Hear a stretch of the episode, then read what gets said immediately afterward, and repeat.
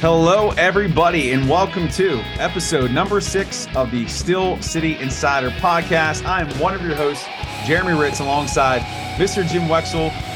Jim, it was a tough Sunday, but we're here to help Steelers fans through it. Did, did we really do a podcast of laughing, smiling, joking, talking about our getting our Super Bowl tickets, everything else? Did we really do that? We did. I wore a ball cap backwards. It said Super Bowl on it. You know, now I got put my good shirt on, comb my hair, put my best cologne on, and I study. I'm ready. I got the brown stuff. It's like, if, if I, I felt like while I was studying and getting all these nuggets for the show, I thought, man, if I'm putting all the work in, how much work do we think the players are putting in this week? Oh, yeah. Oh, yeah. I mean, because I mean, we know about their performance. We all saw that, and some people saw our performance. So, I mean, our predictions were so wrong. My prediction, I can't remember yours. I didn't make one. Yeah, I had them beating the 49ers and, uh, you know, I think going to the Super Bowl and everything else. But yeah. So back to work. hey, back to work. We the, the team lives to fight another day. We live to fight another podcast here. and episode 76 here. Uh the Chukwuma Okorafor for the Chooks episode, and and fittingly so. Um, because today was a Tomlin Tuesday. There's a rash of injuries for a team that really escaped the injury bug during the preseason, uh, throughout training camp. Uh, it's bitten pretty hard and to some significant players. Yeah. Yeah. Two very significant players. You know, Cam, it was nice building depth around Cam. Mm-hmm.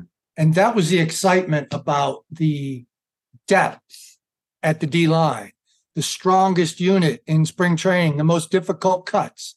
And that's true. But now it's just depth. Yeah. And a rookie who, who might be pretty good, but could possibly it, say if Keanu Benton replaces Cam Heyward, he goes up against Joel Bitonio and, and Wills, the left tackle. That's not going to be easy. And I know it's not going to be Benton because they're going to keep calling him a nose tackle. I, I just think he's more of a defensive tackle, but he played well as a nose tackle played better than Montravius Adams. But uh, I, am assuming they'll put Leal and Loudermilk over there.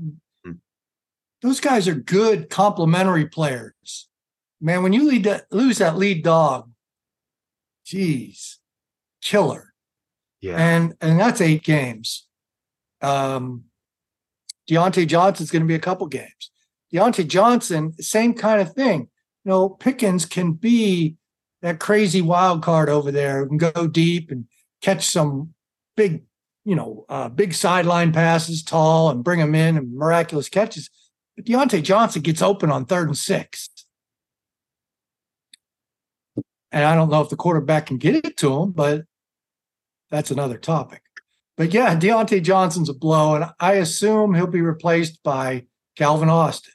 Mm-hmm. Calvin shows a lot, but again, just very raw. And now we're going to see what he really knows. He, he's he's another good complementary piece. Yeah. But now that he's a main piece, be more focused. And as Mike Tomlin said today at his press conference about those Cleveland corners, they were the story of the game. And they paused and they said, on either side of the ball, meaning Cleveland's upset of, of Cincinnati and the shutting down of Joe Burrow and Ja'Marr Chase and Tee Higgins and company. Those two corners are now going to be tasked with Pickens, Calvin Austin, little Allen Robinson out of the slot, little little Gunner, little Gunner Olszewski coming in there. Mm-hmm. Yeah, there's some. uh That's why you put your nice shirt on and do the podcast this week, and you do some homework. Yeah, yeah, it's it's uh, it, you, got to go to work. Got to go to work, and let's kind of let's let's dig in a little bit more and in talking about Heyward. you know, yes, he is a stud player, but more so too the intangible component, his leadership uh, on the field for for a lot of these young guys. It's going to force, you know, Benton. It's going to force Loudermilk to really you know, it's it's time to put up. Now we didn't think it would be this early, but they're going to be put on the spot. And the same thing with with Austin. You mentioned Austin stepping in for Johnson. You know, to look at it this from the positive, optimistic standpoint, this is an opportunity for these guys to prove that hey, I belong in the league. And I'm not saying playing up to the level of Cam Heyward or Diontae Johnson, but here's an opportunity. Yeah. Well, you know, uh, you mentioned about the leadership, and Mike Tomlin was asked about that today, and he said, Cam won't leave the team. The leadership will remain, won't be on the field. Mm-hmm. But maybe someone like Minkah steps up and does what he did against Cincinnati last year, where he was very vocal. I couldn't remember another game where he was so vocal everywhere, hitting hard. I don't even know if he played last week. Mm-hmm. So, you know, not, now maybe Minkah steps up. Maybe one of those inside linebackers steps up. TJ, more, more.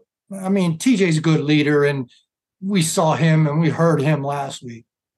But that's that's the kind. I don't know that Leal steps up as that leader, but someone like Minkah may. Yeah. And was there any mention by Tomlin about Okorafor? Because he, I know there toward the end of the contest, um, he he was out. Is he going to be able to play? Was he concussion protocol? He's yes, he's in concussion protocol, and I mean, coaches never make predictions about what's going to happen at the end of concussion protocol.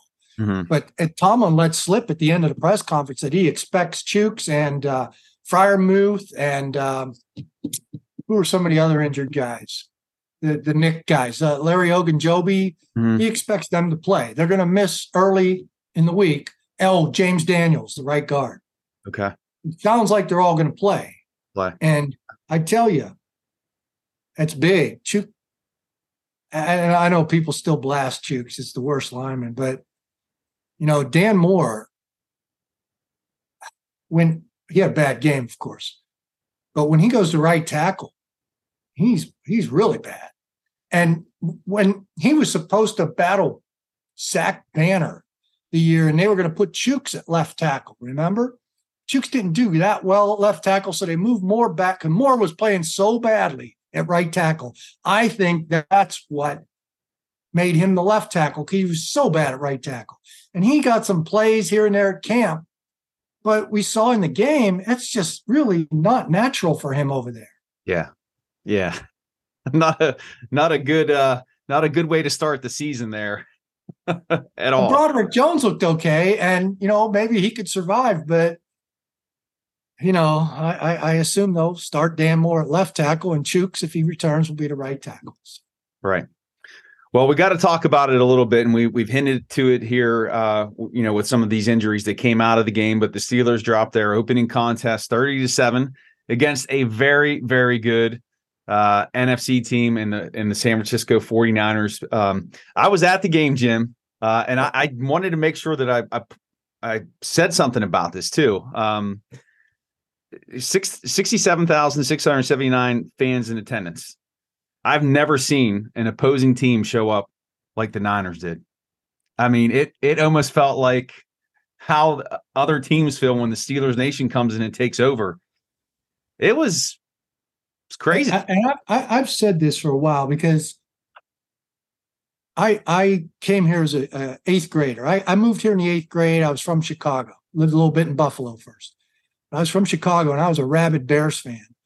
And the 85 Bears were just wonderful. And I think it was 86 or 87, they came to Pittsburgh and we took over Three River Stadium because it was the 80s for the Steelers and it was 87 i forget maybe 88 for the bears. They were still everybody who's a bears fan from 100 miles around or maybe even from chicago it was a good opportunity to go see them when otherwise they would be sold out at home. Yeah. so it's about winning. You're used to steeler fans taking over stadiums. It's because they've won two super bowls recently. But in the 80s they let people take over their stadium. At least bears fans and um, I, I, think the Cowboys fans took it over in 92 or something like that when the Cowboys were riding high. Mm-hmm. It happens. Yeah. This really, it did surprise me because I thought there was a lot of excitement about the team this year and it would be a difficult ticket. And it's not like there are San Francisco fans in in the tri-state area like there are Pittsburgh fans in other areas. Hmm. You know, the the diaspora, the the move, the migration of Pittsburgh. They moved out. Yeah. when the steel mills died. I don't. There hasn't been some anything like that in San Francisco. They paid top dollar to get on airplanes and come all this way. Man, I was shocked, and I, I can't imagine what it would have been like for you to come. Mhm. Hey, because I, I went to the game too. Don't get me wrong, but I was paid. I was working. Yeah, it You was. Uh, paid. Yeah, and it. I, I will tell you that it. It. uh I was feeling some type of way when that "Let's Go Niners" chant echoed throughout the stadium. Um, it hurt. It hurt. Even though I am media, I'm objective media, so hey, you paid for a ticket. You were a fan that night. That's okay. I was. But let's talk. Let's talk about the loss. Um, you know, I know we want to move through it so we could talk about the Browns because there's no time to sit here and lick lick their wounds. They've got to gear up for their first AFC North battle here. Uh, it's at home Monday night. But what stood out to you in this loss, and probably the best place to start is with Kenny Pickett for as precise and accurate as he was in the preseason. It was the exact opposite. I don't know. I mean, that he bounced his head off off the ground on his first series, right? Mhm. We I I didn't see I didn't notice that until it was brought up on the internet later. Um the slipping were the was the timing off. You know, Diontae Johnson, that was a that was a high pass that I can't blame all on the slip that was intercepted by Diontae Johnson because it was a bad pass.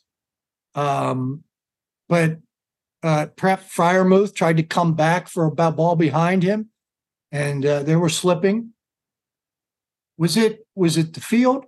Was it Kenny being concussed? Was it Kenny being nervous?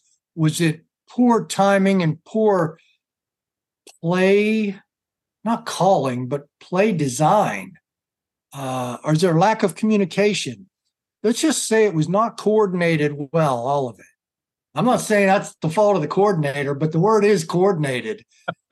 It was not a good offense, and the coordinator's got to eat this one, and the head coach has to eat the fact that he kept the coordinator, right? Yeah.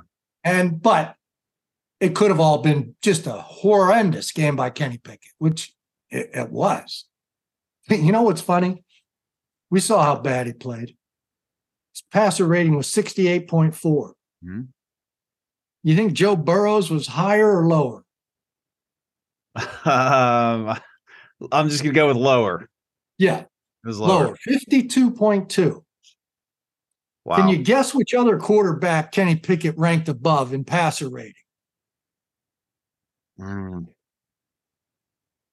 Just guess Lamar, one. Lamar Jackson. Deshaun Watson. Mm, Yeah, in interesting. a in a rocking chair ride of a win, he had a, a 67.3 passer rating. wow. He was 16 for 29, sacked three times, 154 yards, threw a pick. Nothing, nothing great. Hmm. So there's some hope. And even on Kenny Pickett, I, I thought that was the worst game I ever saw him play. Even Yeah. on his worst game, he, now numerically, he was better than the quarterback who's coming into town this week. So here's one thing that stood out to me. I, I wanted to to run this by you, see if you you felt the same way.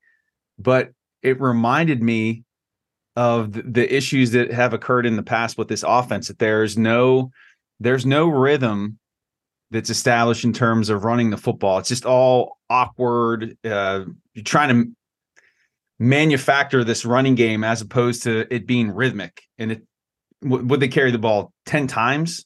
They ran another one of those jet sweeps but it just didn't seem like the offense or the or, or the plays there was any rhythm or they're they're building sequentially off of a concept.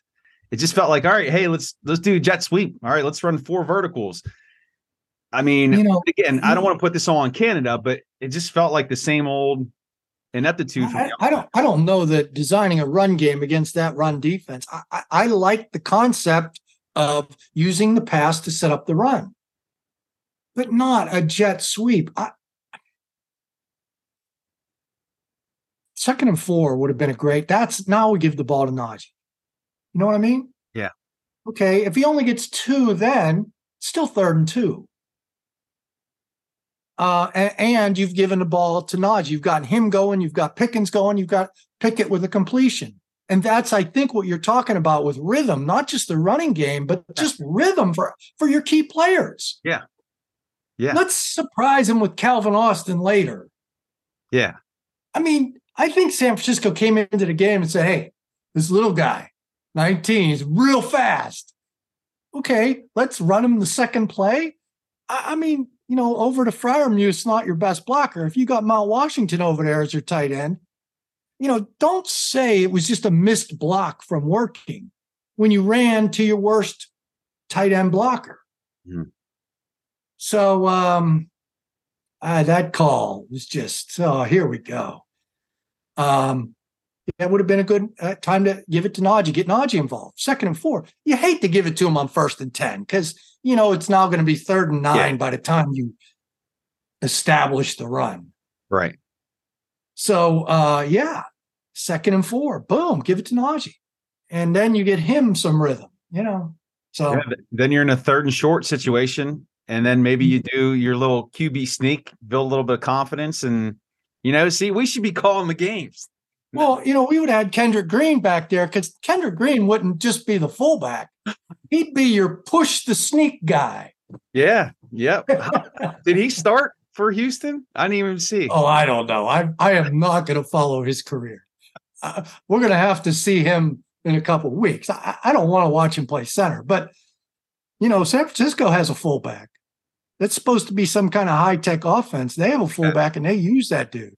I'm not going to try to attempt to pronounce his name, but he's really good. Yeah, Kyle something. Yeah, yeah I'm not Jersey. either. I'm not either. Yeah. So yeah, offensively, really nothing to to speak of or or to to talk about other than it was just bad. And then if we flip over to the defensive side of the ball, I can't we can't really say it was much better outside of TJ Watt, who did come to play, you know, with his three sacks, just his all out effort. But you know, the the backbreaker was the the big touchdown run by McCaffrey just when it looked like the team was maybe maybe getting some footing and was going to get back into the contest. And then he rips off that 65 yarder. And then, oh yeah, maybe the run run defense issues have not been solved. Yeah, maybe the linebackers.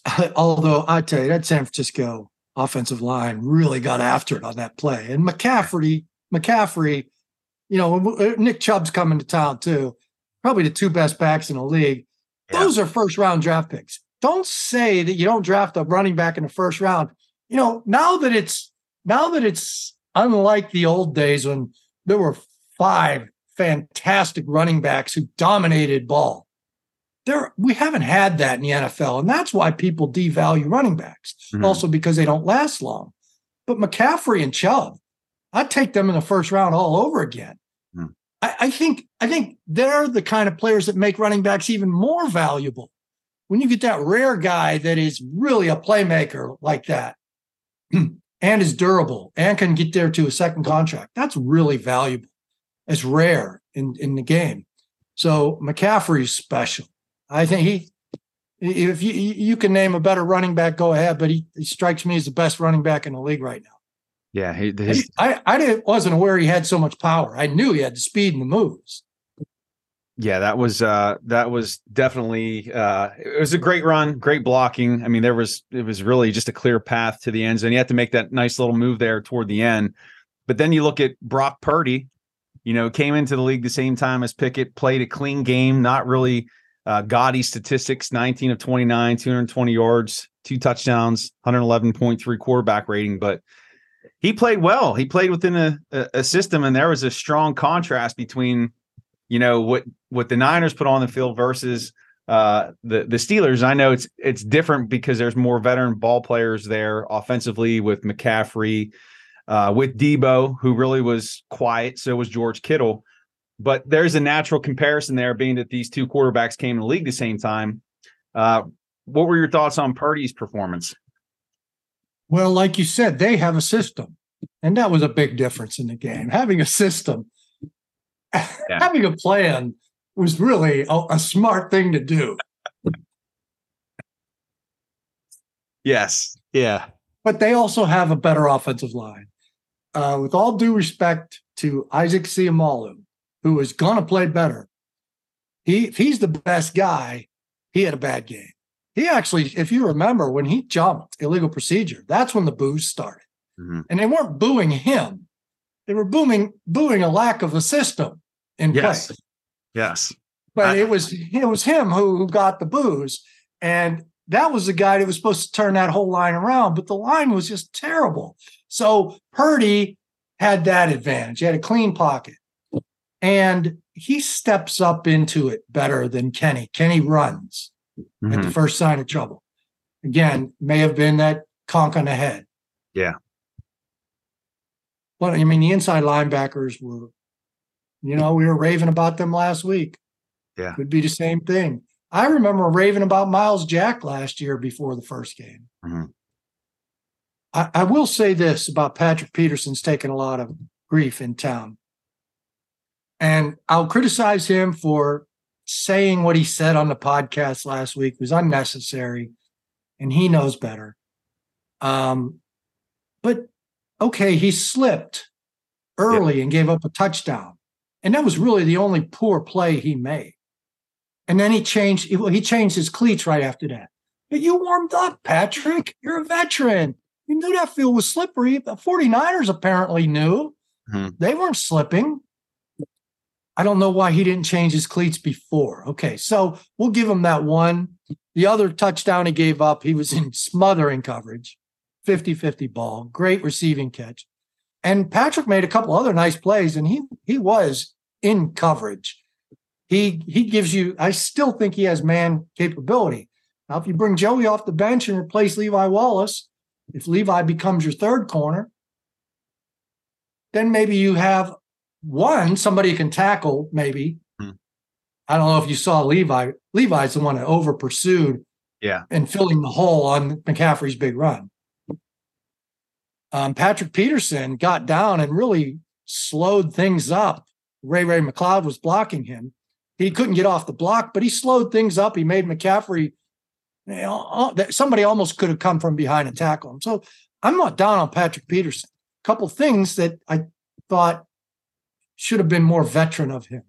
But I, I still look at him and see the athletic ability. So I don't know that he deserves everyone's scorn, but some criticisms for sure.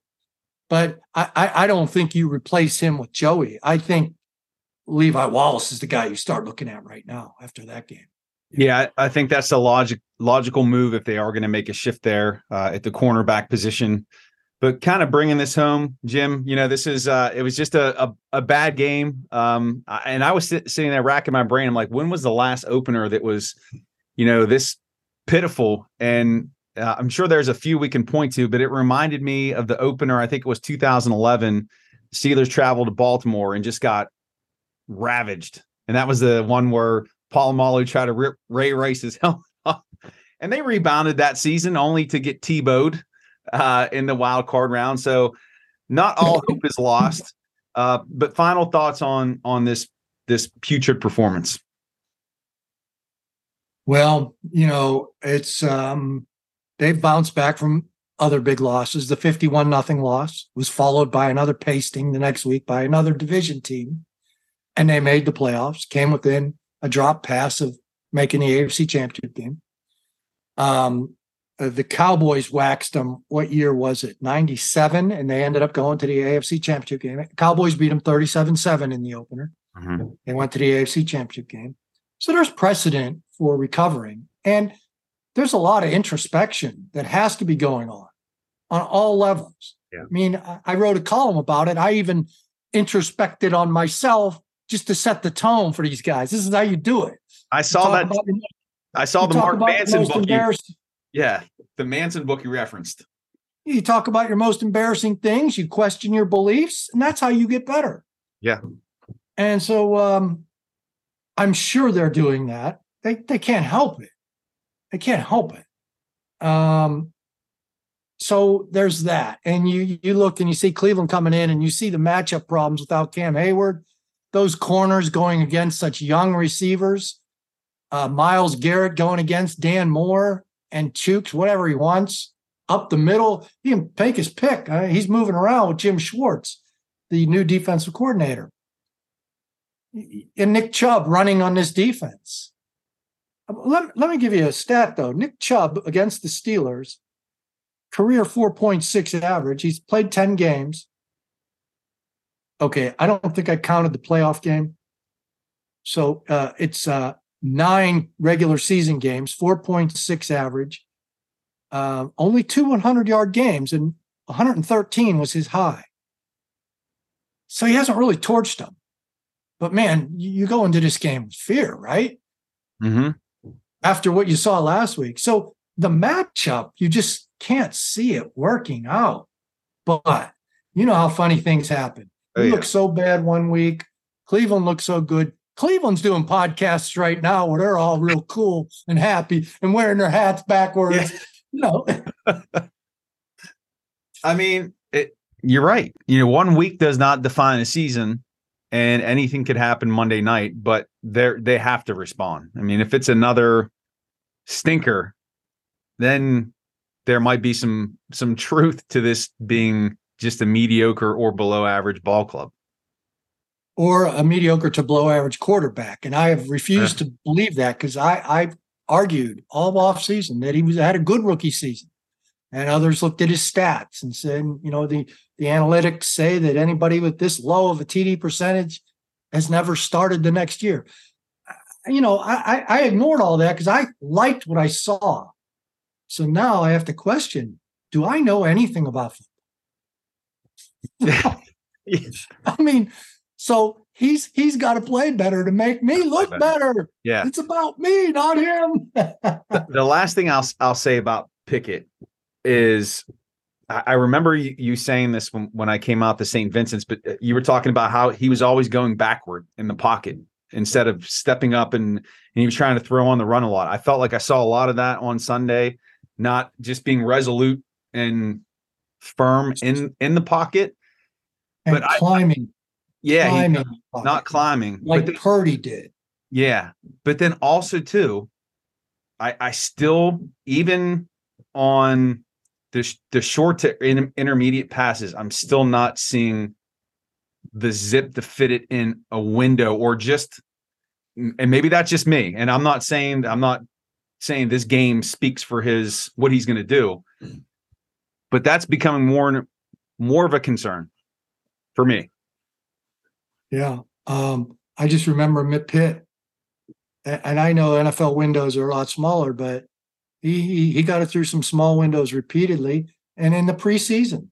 Yeah, And I don't know that he had to climb the pocket in the preseason, but he was he was clean and he was stepping up. It wasn't much. uh, Now, when he takes a designed roll and throws on a run, he, he does a good job.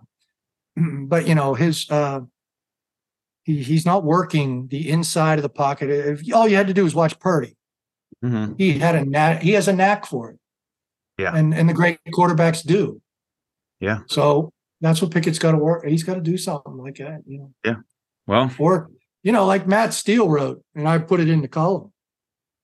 Matt Steele's been calling for the Steelers to interview Brian Griese, the quarterback's coach at San Francisco.